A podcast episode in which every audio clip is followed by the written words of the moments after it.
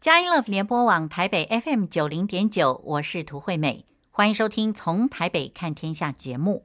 今天是五月十四日，星期天，也是一年一度的母亲节。因此，在节目一开始，涂惠美要先来祝福每一位母亲，每一天都要享受在神所赐的平安与喜乐之中。让您日子如何，您的力量就如何。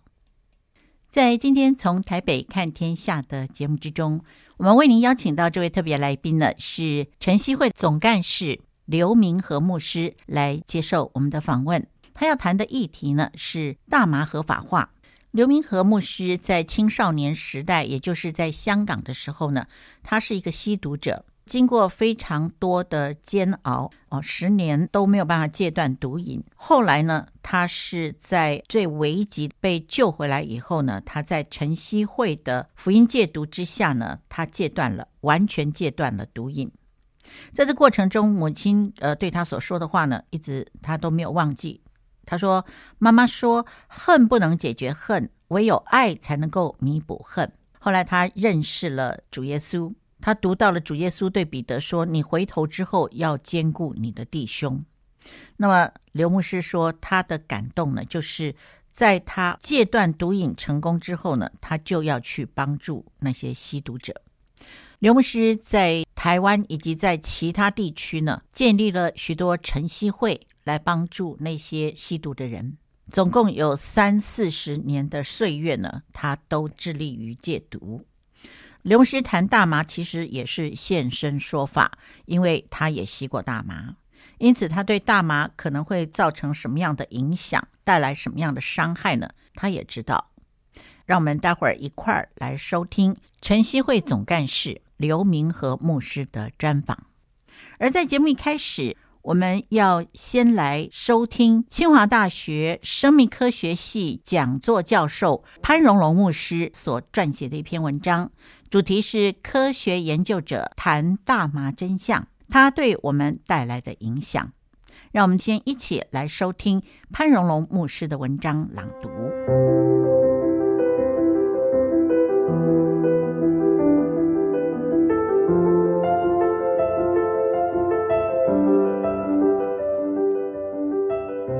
作为一个科学研究者，我只能把科学证据。前人研究结果呈现在大家面前，任君抉择。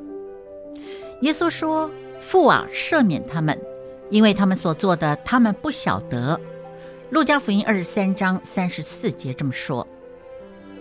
一群艺人迅速募集到足够的经费，在四月十五日在凯达格兰大道举办大麻嘉年华，敦促立法院推动大麻合法化。说是要跟上国际趋势，还洋洋洒洒列了一大串理由。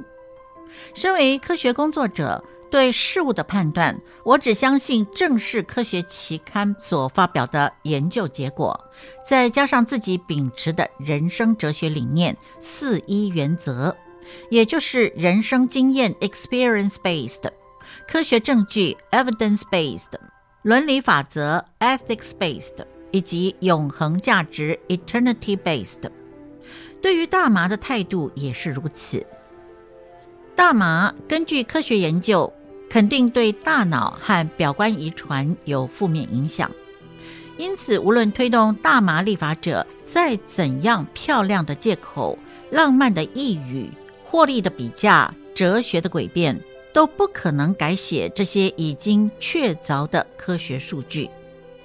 根据箴言四章二十三节所示，你要保守你心胜过保守一切，因为一生的果效是由心发出。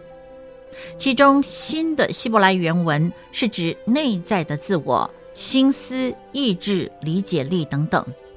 理解力的所在就是在脑部。所以，大麻对于脑部如果有负面作用，当然会对自己的一生所有的果效有负向的影响。大麻是大麻属的植物，原产于中亚或南亚，最早为纤维作物，用作麻绳之用。后来发现其具有某些药效而入药典。由于有些宗教使用它作为冥思之用，于是其栽植泛滥至全球各地。大麻植物含有至少五百种化学成分，其中一百多种被称为大麻素。四氢大麻酚 （THC） 和大麻二酚 （CBD） 为两大重要组成，主要存在于大麻花和叶内。干燥的大麻叶丝便被包裹成烟卷状，作为点燃吸吞之用。THC 主要的作用是在脑部，因为它类似自然神经传导物质。故可跟脑神经细胞膜上面的大麻接受蛋白结合，而引发很复杂的生理反应。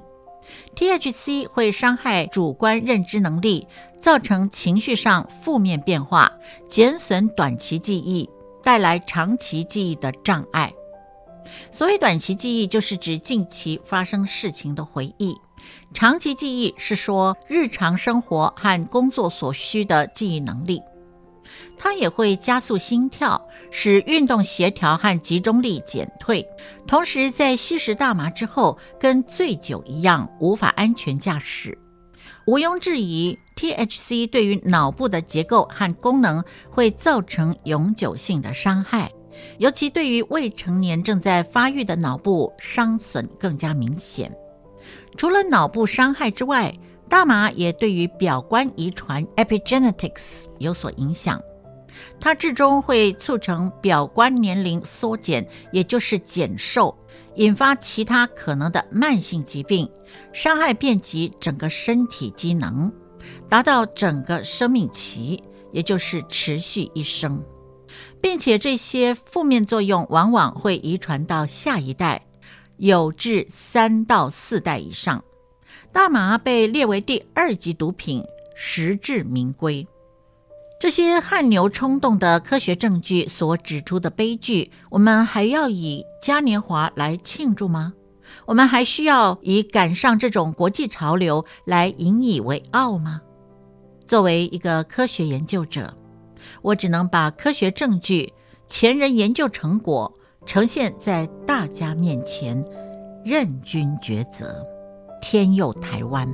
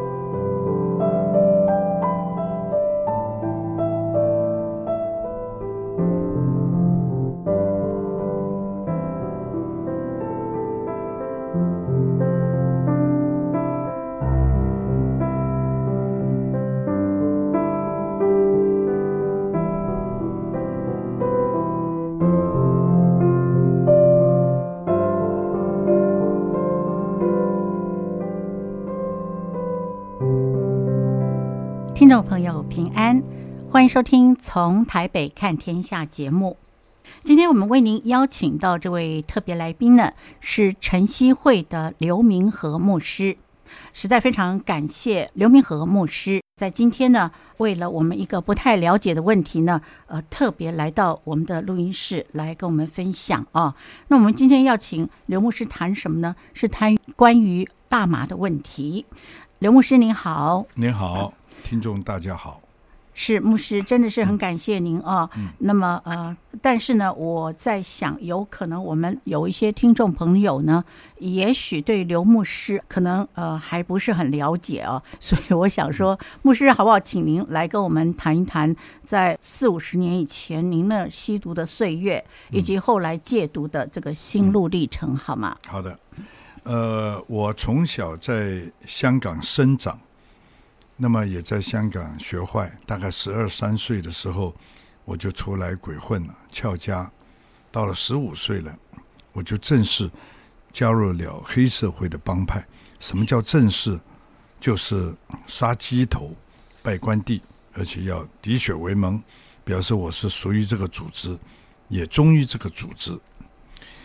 那么黑社会里边有很多种活动，其中一种呢就是吸毒、贩毒。开始的时候我们都很怕，一听到毒品，可是久了之后呢，为了要博得他们的认同，还有我能够更加的跟他们混在一起，被肯定，所以我就去尝试。我尝试的呃想法是说，我不一定会上瘾，啊、呃，我我可以控制的，说吸。就吸，说不吸就不吸，但没有想到我吸上了海洛因之后呢，就被这个毒钩啊勾住了我十年，十年非常痛苦，十年吸毒，十年戒毒，用很多种方法去戒，看医生呢，嗯。针灸啦，远离香港啦，啊，吃药啦，航海啦，绑起自己了，但是呢。就算戒掉了，所谓戒掉，并不是真正的戒掉，只是那个毒瘾的痛苦减轻了之后呢，我又去吸了，周而复始，越戒越辛苦，越痛苦，就越戒不掉，到了最后干脆不戒了。为什么呢？因为毒瘾发作很痛苦啊，上吐下泻，忽冷忽热，起鸡皮疙瘩。内心里边好像几千根针在戳，几千只蚂蚁在咬，骨头酸痛到一个地步，我几乎是要爆裂的，啊！所以呢，没有一口毒品会死啊。那么，因此呢，我就不想戒了。有一天晚上啊，吸了太痛苦，我甚至于是自杀。我想接触生命，因为太痛苦了，害了我的父母，尤其是我妈妈。我妈妈是一位传道人，有人说哇。传道人的儿子都吸毒吗？那就说明呢，信仰是不可以遗传的了。我的母亲呐、啊，很痛苦，为我祷告，啊、呃，我又骂他，祷告有什么用呢？好像跟空气讲话一样。难道你一祷告我毒瘾发作就不痛苦了吗？我说妈妈，如果你真的爱我，请你给我一点钱吧。那么我的妈妈又在外面被别人看不起，哎呀，自己传道还有个吸毒的儿子，传什么道嘛？所以呢，很痛苦。有一天，他回来就跪到我的面前求我不要再去吸毒。我虽然吸毒，我也很想孝顺妈妈。我也跪在地上说：“妈妈，请你相信我，我真的不想吸了。”可是毒瘾来了就没有办法了。嗯，尤其是那个心毒啊，哎呀，念念不忘。所以呢，这种心路历程非常的坎坷，也无奈啊。到最后呢。我自杀，自杀的方式就是想吸很多的毒品，给他死掉算了，嗯，给他呃，茫茫茫茫的不要醒来就好。可是又死不掉我，结果我从四楼滚下来，哇，呃，醒来的时候呢，就睡在医院，嗯，啊，这个两个眼角呢爆裂，眼骨都掀开了，下巴呢就分裂，牙床都歪掉，嗯，然后整个脸好像鬼一样。我在医院呢看到。我就做了一个决定，从此不再戒毒了，因为太困难了。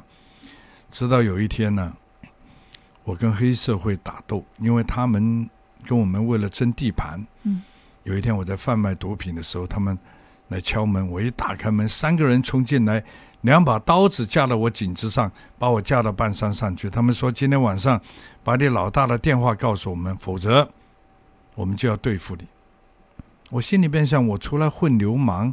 怎么可能背叛老大嘛？那等于是料别啊，那会被人家打死的。所以我死都不讲。结果他们把我压在地上，用那个榔头啊打了我肋骨这边断了五根。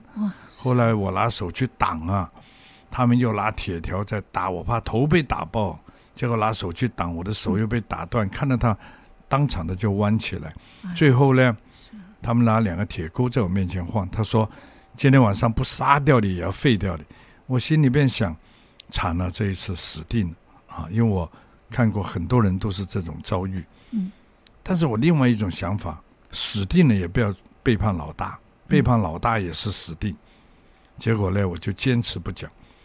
他们就没有用两个铁锅来挑我脚筋，结果旁边有个人拿个玻璃瓶子敲碎之后呢，就在我脚面上割，割到我的脚都，嗯、呃，很大的裂痕，啊，很深。但是我感谢上帝，我的脚筋没有被割断。嗯，那个时候痛到晕过去了。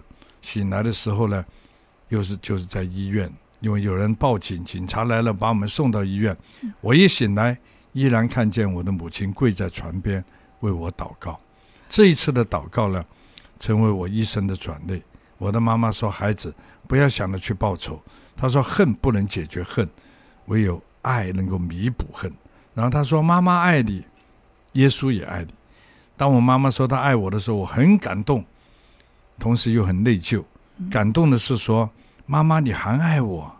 我害你害得这么惨。”内疚的是说：“妈妈，你不要说爱我。”你骂我，你打我，我比比较舒服，因为你爱我，我也戒不掉，那是很痛苦的。最后，我的母亲说：“耶稣也爱你。”其实我从小在基督教家庭长大，可是我却没有真的信耶稣，我也不知道耶稣是谁，也不知道耶稣为我做了什么。但是这一次，我的母亲说：“耶稣也爱你。”我心里边想：如果耶稣真的爱我这种人，我需要耶稣的爱，去哪里找呢？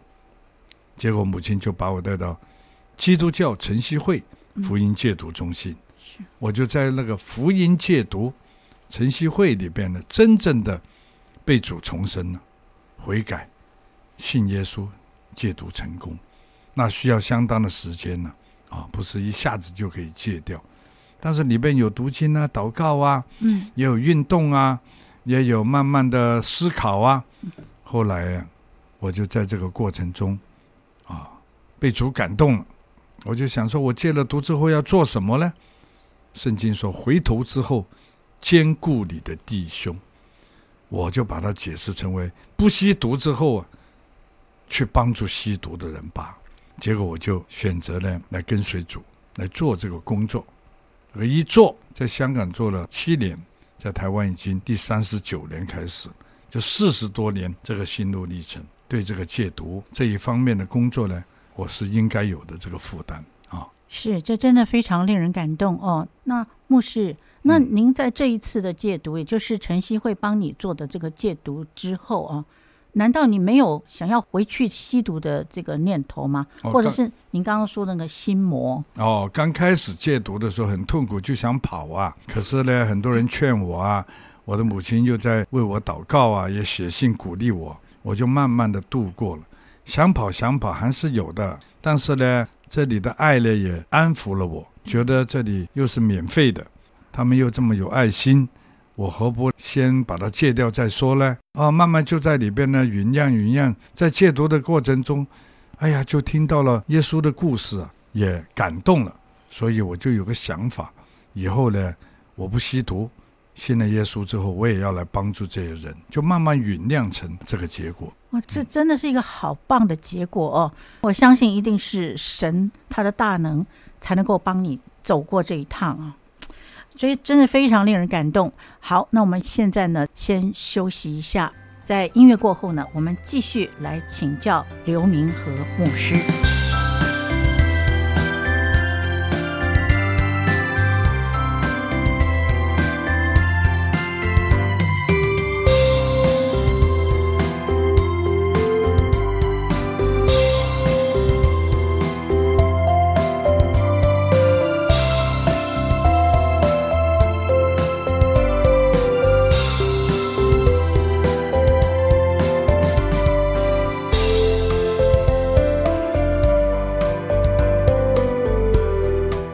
佳音 Love 联播网台北 FM 九零点九，您现在所收听的节目是从台北看天下，我是涂惠美。今天我们在节目之中邀请到这位特别来宾是晨曦会刘明和牧师。刚才牧师跟我们分享的呢，是他吸毒十年以及后来戒毒的心路历程。那请问一下刘牧师，在您呃这个戒毒的过程中，戒了以后就不会再吸？那以后就可以帮助弟兄姐妹了吗？呃，是的，但是那个戒掉的过程是蛮漫长的哦。它包括了内容啊，比如说有圣经的教导，还有陪伴你的爱心呐、啊，要有忍耐呀、啊，啊，要有陪伴的经验呐、啊。还要有时间，有好的内容，还要有好的地点呢、啊。我们常常说，在一个酒吧旁边戒酒，那是很难戒的。那这个社会上面太多诱惑了，所以我们要弄一个农场啊，给他们住啊。所以又有内容陪伴，还有地点啊，还有时间要够长啊。比如说你吸毒这么多年，难道一下子说信耶稣改了，他就改变了吗？啊，他需要很多。习惯上的纠正啊，观念上的扶持啊，哦、慢慢慢慢，差不多要三五七年。可是这个内容呢，其中一个很重要的，就是信了耶稣之后啊，就比如说我戒了一年多啦，两年了，就有一个门徒训练。这个门徒训练要四年的，哇，是哦，等于一个神学课程呢、啊。那如果读完呢，大多数都会成功。可是很多人都，第一不愿意去读门训。他说：“我又不是要做传道人，读什么门训呢？第二，考不上，因为我们没有读过书嘛。啊虽然我们设计是针对这个门徒训练来设计，但是他连圣经都不及格，这么读了。那第三，他愿不愿意？因为读上门训就是要献身了，就是要去做这个工作来帮助别人了。那这个工作吃力不讨好啊，啊，不容易的，所以他要很清楚，所以训练一个人呢，要三五七年的时间。”可是刘牧师，您从香港到台湾来，那个时候好像就您一个人。我结婚十天来台湾，来度蜜月，又来开始工作。那我还有一对夫妇同工，他们有三个小孩，我们啊、呃、一对七个人来台湾宣教的。是，嗯，就是在来台湾宣教以后，您才开始门徒训练，还是说那个时候已经门徒训练结束了？那么我们来台湾还没有开始戒毒的工作。所以谈不上门徒训练。等到我们开始了戒毒工作之后呢，先帮助人戒毒，才开始门徒训练工作，那是之后了啊。所以呢，戒了毒，有一群人信了耶稣，我们想留他下来帮助别人，我就开始门徒训练的工作，四年的课程。哇，真的是很辛苦哎。嗯。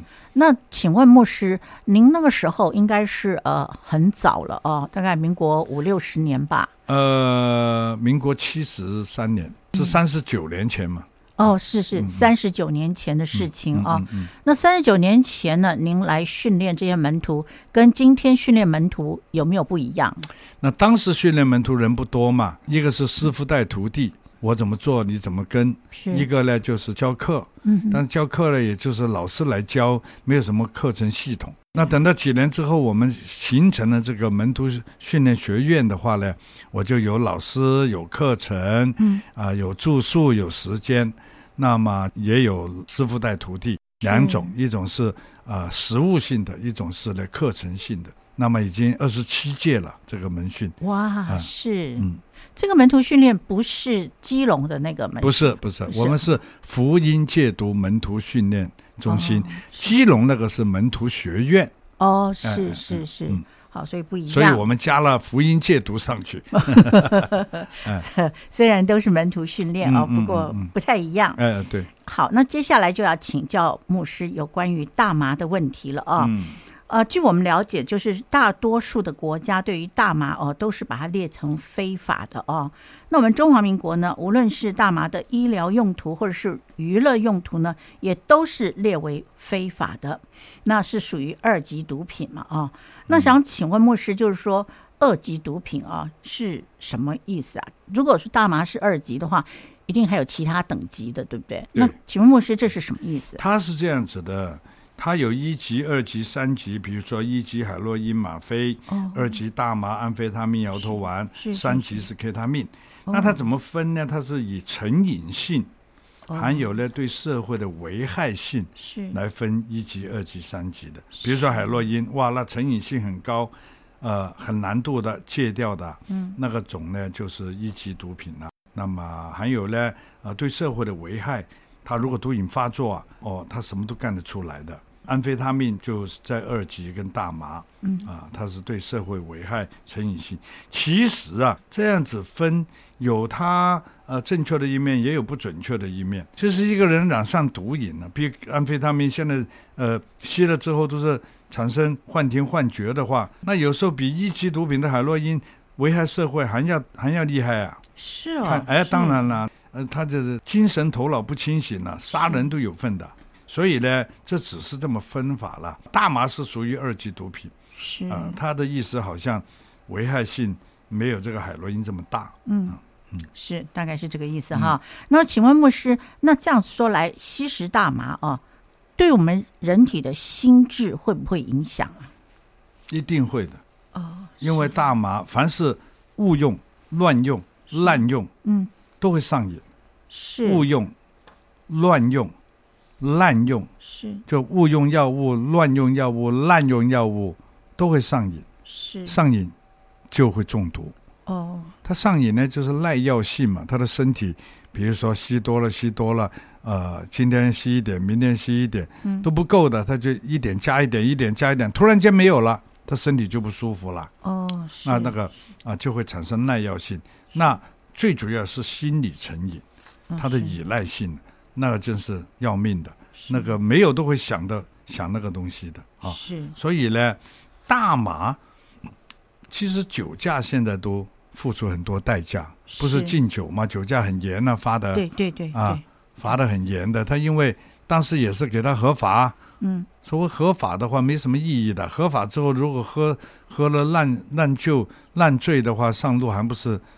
出很多意外，嗯，死人。那酒驾都这么严重，麻驾将来更可怕。麻驾那个看的东西都会飘的。是。那他如果吸了大麻在车子上来开，那这个危害人的生命更严重。所以他一定会影响心智的。是啊，任何一件事情你误用、乱用、滥用都会上瘾。他的心智、心瘾上瘾，那个。也许现在有人说只是个桥梁，不是这么严重。嗯，反正人都会乱用药物了，你又吸大麻，又吸安非他命，又吸海洛因，他就混来用了嘛，对不对？哦，是。当然了，他这个东西会上瘾的，影响非常的严重的，我认为啊。是，所以牧师，您的意思就是说，不会单单的去吸大麻，有人单单吸，也有人混合吸。哦，哎，不是呃，就看什么人、什么情况、什么对象。哦，是。但是它对于社会的危害真的是很严重，一定有的，一定有的，是。哇，这真的是很沉重的呃，这个哦是啊 讯息啊，你就拿酒驾就你就知道了嘛，是，对不对？真的，那它的危害性多么，你可以推理。是，嗯。可是牧师，那我想请问你啊，如果说是麻驾的话啊，嗯，吸了大麻以后就去开车，然后发生车祸，很严重的死亡车祸，譬如说。他可他可不可以主张他的心智不正常，然后他就免责呢？哦，那就他要验呢、啊。如果他验到你有大麻成分，就不是心智不正常了。哦，这样、嗯、对不对？哦、是是你有毒性嘛？哦，他会验血啊，验尿啊。可是大麻也会造成人的心智不正常。会的。一方面，它有这个药性，已经是二级毒品，它就违法了。是，再加上看他是呃先天性的心智不正常呢，还是用药后的心智不正常，那是不一样的。是是是。好，那我们在这里呢休息一下，在音乐过后呢，我们继续来请教刘明和牧师。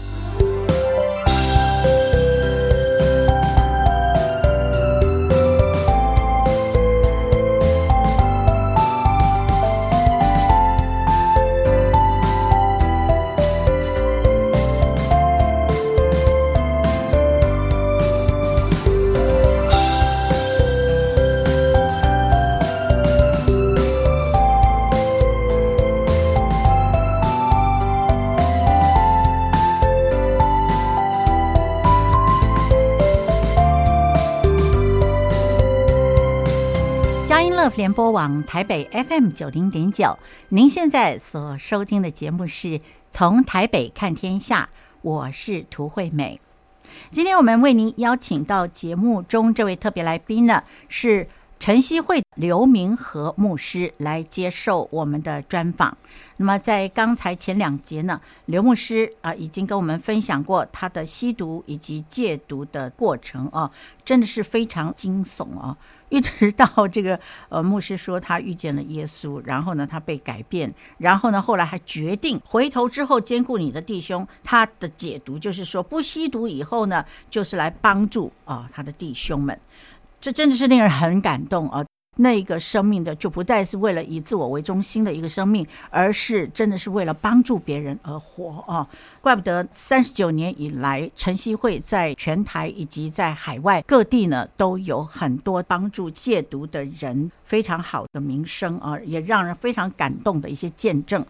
那接下来呢，就想请刘牧师来谈一谈您对于大麻医疗用途以及娱乐用途上面合法化的看法，好不好？嗯。其实我听过绝大多数的专家医生，他们都不赞成大麻合法化。哦，是。但是有少数的精神科医师，他们认为它有医疗性的用途。不过最主要的还是一般的商业行为了，去推动它合法化。其实是社会的趋势，世界的趋势，什么都要求人权，要求合法。那背后呢，是有一些商业的动机嘛，合法呢就政府可以收税啊。嗯、另一方面呢，它已经是呃一种隐性的毒品了，那么又呃禁止不了，干脆就给它开放，不要让它黑市啊的价钱高涨，可以呢挤压金钱。其实这些表面上的道理是对了，可是事实上没有什么意义的。你有黑市，它也有光明正大。你你合法了，它还是有黑市的。他还跟你竞争呢说黑市的，呃，我们这边的比较纯度比较高啊，他可以他告诉别人，罪恶的事情呢杜绝不了。你没有釜底抽薪的话去解决它，禁止不了。所以呢，这个美其名说娱乐性，那娱乐性我我就要告诉大家了，我们吸毒就因为娱乐嘛。那你又来个娱乐性，那不是更容易让人家误用、乱用、滥用了吗？那人性有一个脆弱的地方啊，就是贪呐。他怎么会给你节制到刚刚好去娱乐化就不吸了呢？对不对？他就越吸越多的嘛。我们呃以前、现在的人心都是无聊。逃避啊、呃，交朋友，被肯定啊、呃，聊天，翘家，不喜欢给爸爸妈妈骂，嗯、在外边就可以嗨啊、忙啊，啊、在跟他们在一起玩了就可以放松，嗯、那不就很娱乐化了吗？那就糟糕了，娱乐性的这个更更糟糕。那你说医疗性，其实这个是不需要合不合法吗？你医生你就规定他，好像吗啡，它的用量就是在打仗的时候。带去给他止痛，因为它是最强的啊、呃、止痛药啊，在某种情况之下可以用就好。你特别要给他医药化，谁跟你医药化？我跟你买五个 gram 是合法的，我今天这里买五个 gram，我又叫朋友在另外的地方买五个 gram。嗯、你有政策，他有对策啊。他就是这些规定没有什么太大的意义，嗯、但是你也防堵不了。可是。社会上就是这样啊，他就说啊，我们要呃用这种呃娱乐性、医疗性啊，听起来呢，大家都在吸了，进不了了啊，开放了给他们吸，反而会减少社会的伤害，就是那些偷啊、抢啊、骗啊或者是什么。你看大家都有的吸了，他就不会去偷啊、抢啊、骗啊、黑市，其实还是有的，你杜绝不了的。那合法还有一个麻烦，合法吗？不吸的就跑去吸。合法吗？吸的他不戒，因为合法嘛，那不更多人吸？那难道更多人吸好吗？对这样子的家庭的社会个人不好的，嗯、所以呢，我觉得这些都是一些手法啦，让它渐渐的合理化、合法化。总而言之，人的天性呢，有一种贪念，也有一种罪性、惰性在里边。这些越松，他就更加的放松。那有一派人就是希望放松啊。他就希望说，何须要这么严谨呢？啊，也不一定他吸了会做坏事啊。最不好的还是有一些例子的。你看，连总统都吸过啊，那怕什么？有，他不是说吸过的他还可以当总统，那就更糟糕了，对不对？所以呢，我认为呢，从正面来讲呢，我们不应该鼓励他的。那我也觉得很奇怪。我们这个社会为什么正面的事情呢，不多加教育，结果搞出一个这些西方的名称？那么这些都是西方首先推动的，他们今天付出的代价也不少啊。美国的医疗合法化好像有三十一州都已经通过了哈，嗯，那但是我们今天回过头来讲台湾好了，我们中华民国啊，譬如说像医疗用途的部分哈，如果呃今天我们说是非法的话，那么难道在医疗上面迫切需要大麻来医治的话，都不能够用吗？还是说有可能有一些什么？没有，我认为医师诊断那就给医师的一个权限嘛。对，你说呃医疗用法，难道我们平民也来用医疗用法？我都不晓得这个医疗什么，我拿来玩当它娱乐用法也可以的，那不是造成了很多的伤害吗？是。那但是现在有很多小朋友哦，嗯，或者是说喜欢吃巧克力的这些人呐、啊，对对对，他们不小心吃到这些东西，集体昏倒，然后呢，他的放在糖里边呢，啊，对对对，呃，咖啡包里边呢，是。现在的毒贩都美其名呢，叫什么跳跳糖啊、咖啡包啊，在里边都可以包装这些有毒性的东西，是，那就是社会的趋势造成这样子。那甚至于他都不标示的啊，他怎么会标示？他标示就是咖啡包。可是呢，嗯、去拿药的话呢，他就是用这个包装来给那个毒品，哦、那你警察也抓不到。是，啊、哎，哇，那刚才呃，牧师您有提到釜底抽薪哦，才有办法哦。嗯哼。那牧师，请问您所说的釜底抽薪是什么意思？我讲的釜底抽薪，它有几个层面，一个是信仰。在生命的层面上边，信仰可以帮助一个人探讨出生命的意义和价值的。是，因为这个信仰是讲生死的问题，生命的意义、嗯、人生的目的，啊，归宿是什么？釜底抽薪就讲到，你生命建立了基础有意义的话，你的生活方式就不一样的。嗯，那有些危害的东西。我们不会去做，也不想去做的。不要说别人了，连自己都不想，也不想危害别人的。嗯嗯。那另外的釜底抽薪呢，就是你在戒这个东西的里边，你要有很多配套的。他不是说给你吃两颗药，啊、呃、啊，两个礼拜不要吸，断绝了，不是。他还有朋友关系啊，金钱的需要啊，还有呢他的这个情绪问题啊，心理问题呀、啊，心理依赖问题，还有他能力不够啊。比如说我们在外面混黑道混久了，你突然间叫我戒掉不吸，叫我去做一个正经事，扫地我又不愿意，做高级的我又做不来，那我不做流氓做什么呢？你要去面对整个问题。那当然就是功夫不少了，所以单一治疗行为是帮不了一个人的。什么光是吃药啊、打针啊、隔离啊，他帮不了。他是一个全人的。那全人呢，很少人愿意投资这个全人康复的治疗的。他他不可能帮助你这么多年，陪你这么多年，他还要身心灵、社会行为、社会关系的关顾。那福音戒毒就在做这件事。所以我讲的釜底抽薪就是这个意思。是。那看起来是真的釜底抽薪呀，那下功夫了。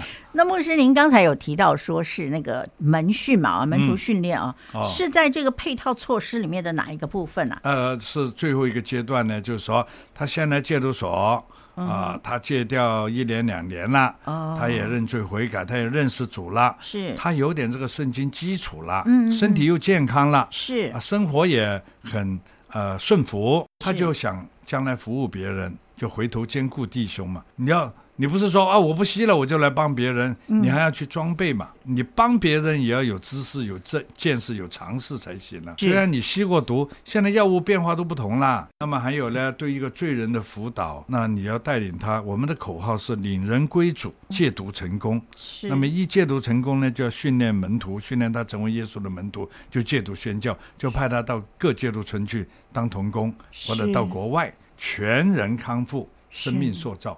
因为信仰是讲全人的，也是讲生命的。最后呢，我们有一个口号，就叫完成主的大使命。非常棒的。釜底抽薪，非常棒的计划啊！那我们真的是也要说，就是我们知道刘明和牧师呢，自从呃晨曦会退位之后呢，牧师一直都没有退休啊。您是一定是要一直做到主耶稣说你回来吧？没错没错，我们退职不退休，是退职，对，我们要留职分给下一代，是，但是我们不会退休的，不退休，传道嘛。所以现在晨曦会是不是全球各地都有很多？啊，有有有。我们在呃金三角的泰国、缅甸，还有中国大陆、美国、加拿大、英国都有晨曦会。那就是在我们这个门徒训练中心训练出来的人差派出去的，要不然你没有工人就不会有工作了。真的太棒了，真的是太棒了啊！好，那么在呃我们今天访谈结束之前呢，好不好？请牧师您来跟我们做一个总结。好，我的总结就是，呃。我们一定要在社会上呢多多的呼吁，不要轻易的去尝试一口、嗯、啊，什么娱乐性呐、医药性呐、合法化，这都是都是鬼话了。我说实在的哈，这些你你就去好奇呀、啊，去尝试的话，这个教育又松懈，又没有配套来帮助人，那么你不小心一个人吸毒，全家受害，全家痛苦哎。另外的一个总结就是，万一不幸有了这个坏习惯，我要告诉你，是可以戒得掉的，人是可以被改变，不过看你被谁改变。我们福音戒毒呢，就是被主耶稣基督的爱、嗯、啊，被福音的大能来改变生命。嗯、那么既然可以改变，我们就要往这个方向尽量的去做啊，不一定每个人都愿意改信主，但是有人被改变了，你从历史去查考一下。绝大多数的人呢，不吸毒，都是信耶稣不吸毒的。是，我从事四十五年这个工作，全世界跑，很少看到没有信仰的人。我讲的信仰还不是一般宗教的信仰，是讲耶稣基督福音的信仰，都是这种人改变，而且改变了还回头去帮别人，这是很大的力量。所以我的总结是：万一不幸有了这个坏习惯，它是可以被改变，只要你愿意。当然也需要付出时间啊，付出努力。那帮助一个人戒毒呢？它的配套有几方面？嗯，家人要支持，本身要有动机愿意改，帮助他的人要有经验、有爱心、有耐心。嗯、那么啊、呃，还要有一定的信仰，这样子呢，成功率会高一点。那救一个算一个了。我都说救一个人，减少了社会成本；帮助一个人改变了，又去帮助别人去戒毒，增加社会资源，双赢啊，就是这个意思。好棒！完全看不见盼望的吸毒的人生旅程之中，听到刘牧师这样子讲，我们真的知道，我们可能还会有第二个机会。我们可以在第二个机会里面完全忘记过去，然后努力面前的，我们就可以像呃刘牧师所说的，回头之后来兼顾你的弟兄，就向着这个标杆直奔，拿主耶稣做我们的榜样，可以向着标杆直奔。刘明和牧师做到了。而且还有很多的弟兄姐妹呢，他们在受苦的过程之中呢，他们也变成了帮助别人的人。我们真的是非常感谢刘明和牧师，在跟您联系的过程之中，知道您马上又要到别的地方去帮助别人了啊，可是还是抽空来跟我们呃分享这么重要的一个问题啊，也就是说，牧师你说的啊。不要轻易的去尝试，一口都不要去尝试。是是，万一真的不幸而被骗了，或者是说呃怎么糊涂了，那要记得有盼望。盼望在哪里呢？就在耶稣基督的身上。好，我们非常感谢刘明和牧师，您今天接受我们的访问，也谢谢您告诉我们这些毒品啊，这些呃，我们究竟应该怎么样来处理，怎么样来看。其中只有一个问题，就是您所说的那个麻架哦，嗯、好可怕哦，嗯、真的。你可以想象嘛，是吸了大麻，是看东西，那个东西都会飘的，那你看多么的严重啊！好可怕，是真的会飘啊，会飘的，真的我都吸过啊。我吸了大麻之后，那个幻觉啊，看到对象会飘的，是那很危险的。所以你的意思是说，他认知错误，然后就可能会撞到人，对不对？他认知错误啊，撞到人、撞死人都有份了，那自己也会出车祸啊，是，是，那不是增加了祸患了吗？是是是是，好，非常谢谢呃刘明和牧师今天来接受我们的访问，谢谢您。好，谢谢。听完了晨曦会总干事刘明和牧师的专访之后呢，我们的节目接近尾声了。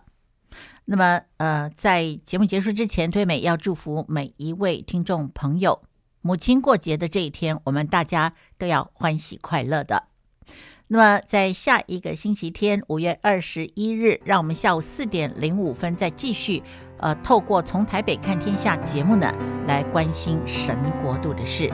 拜拜。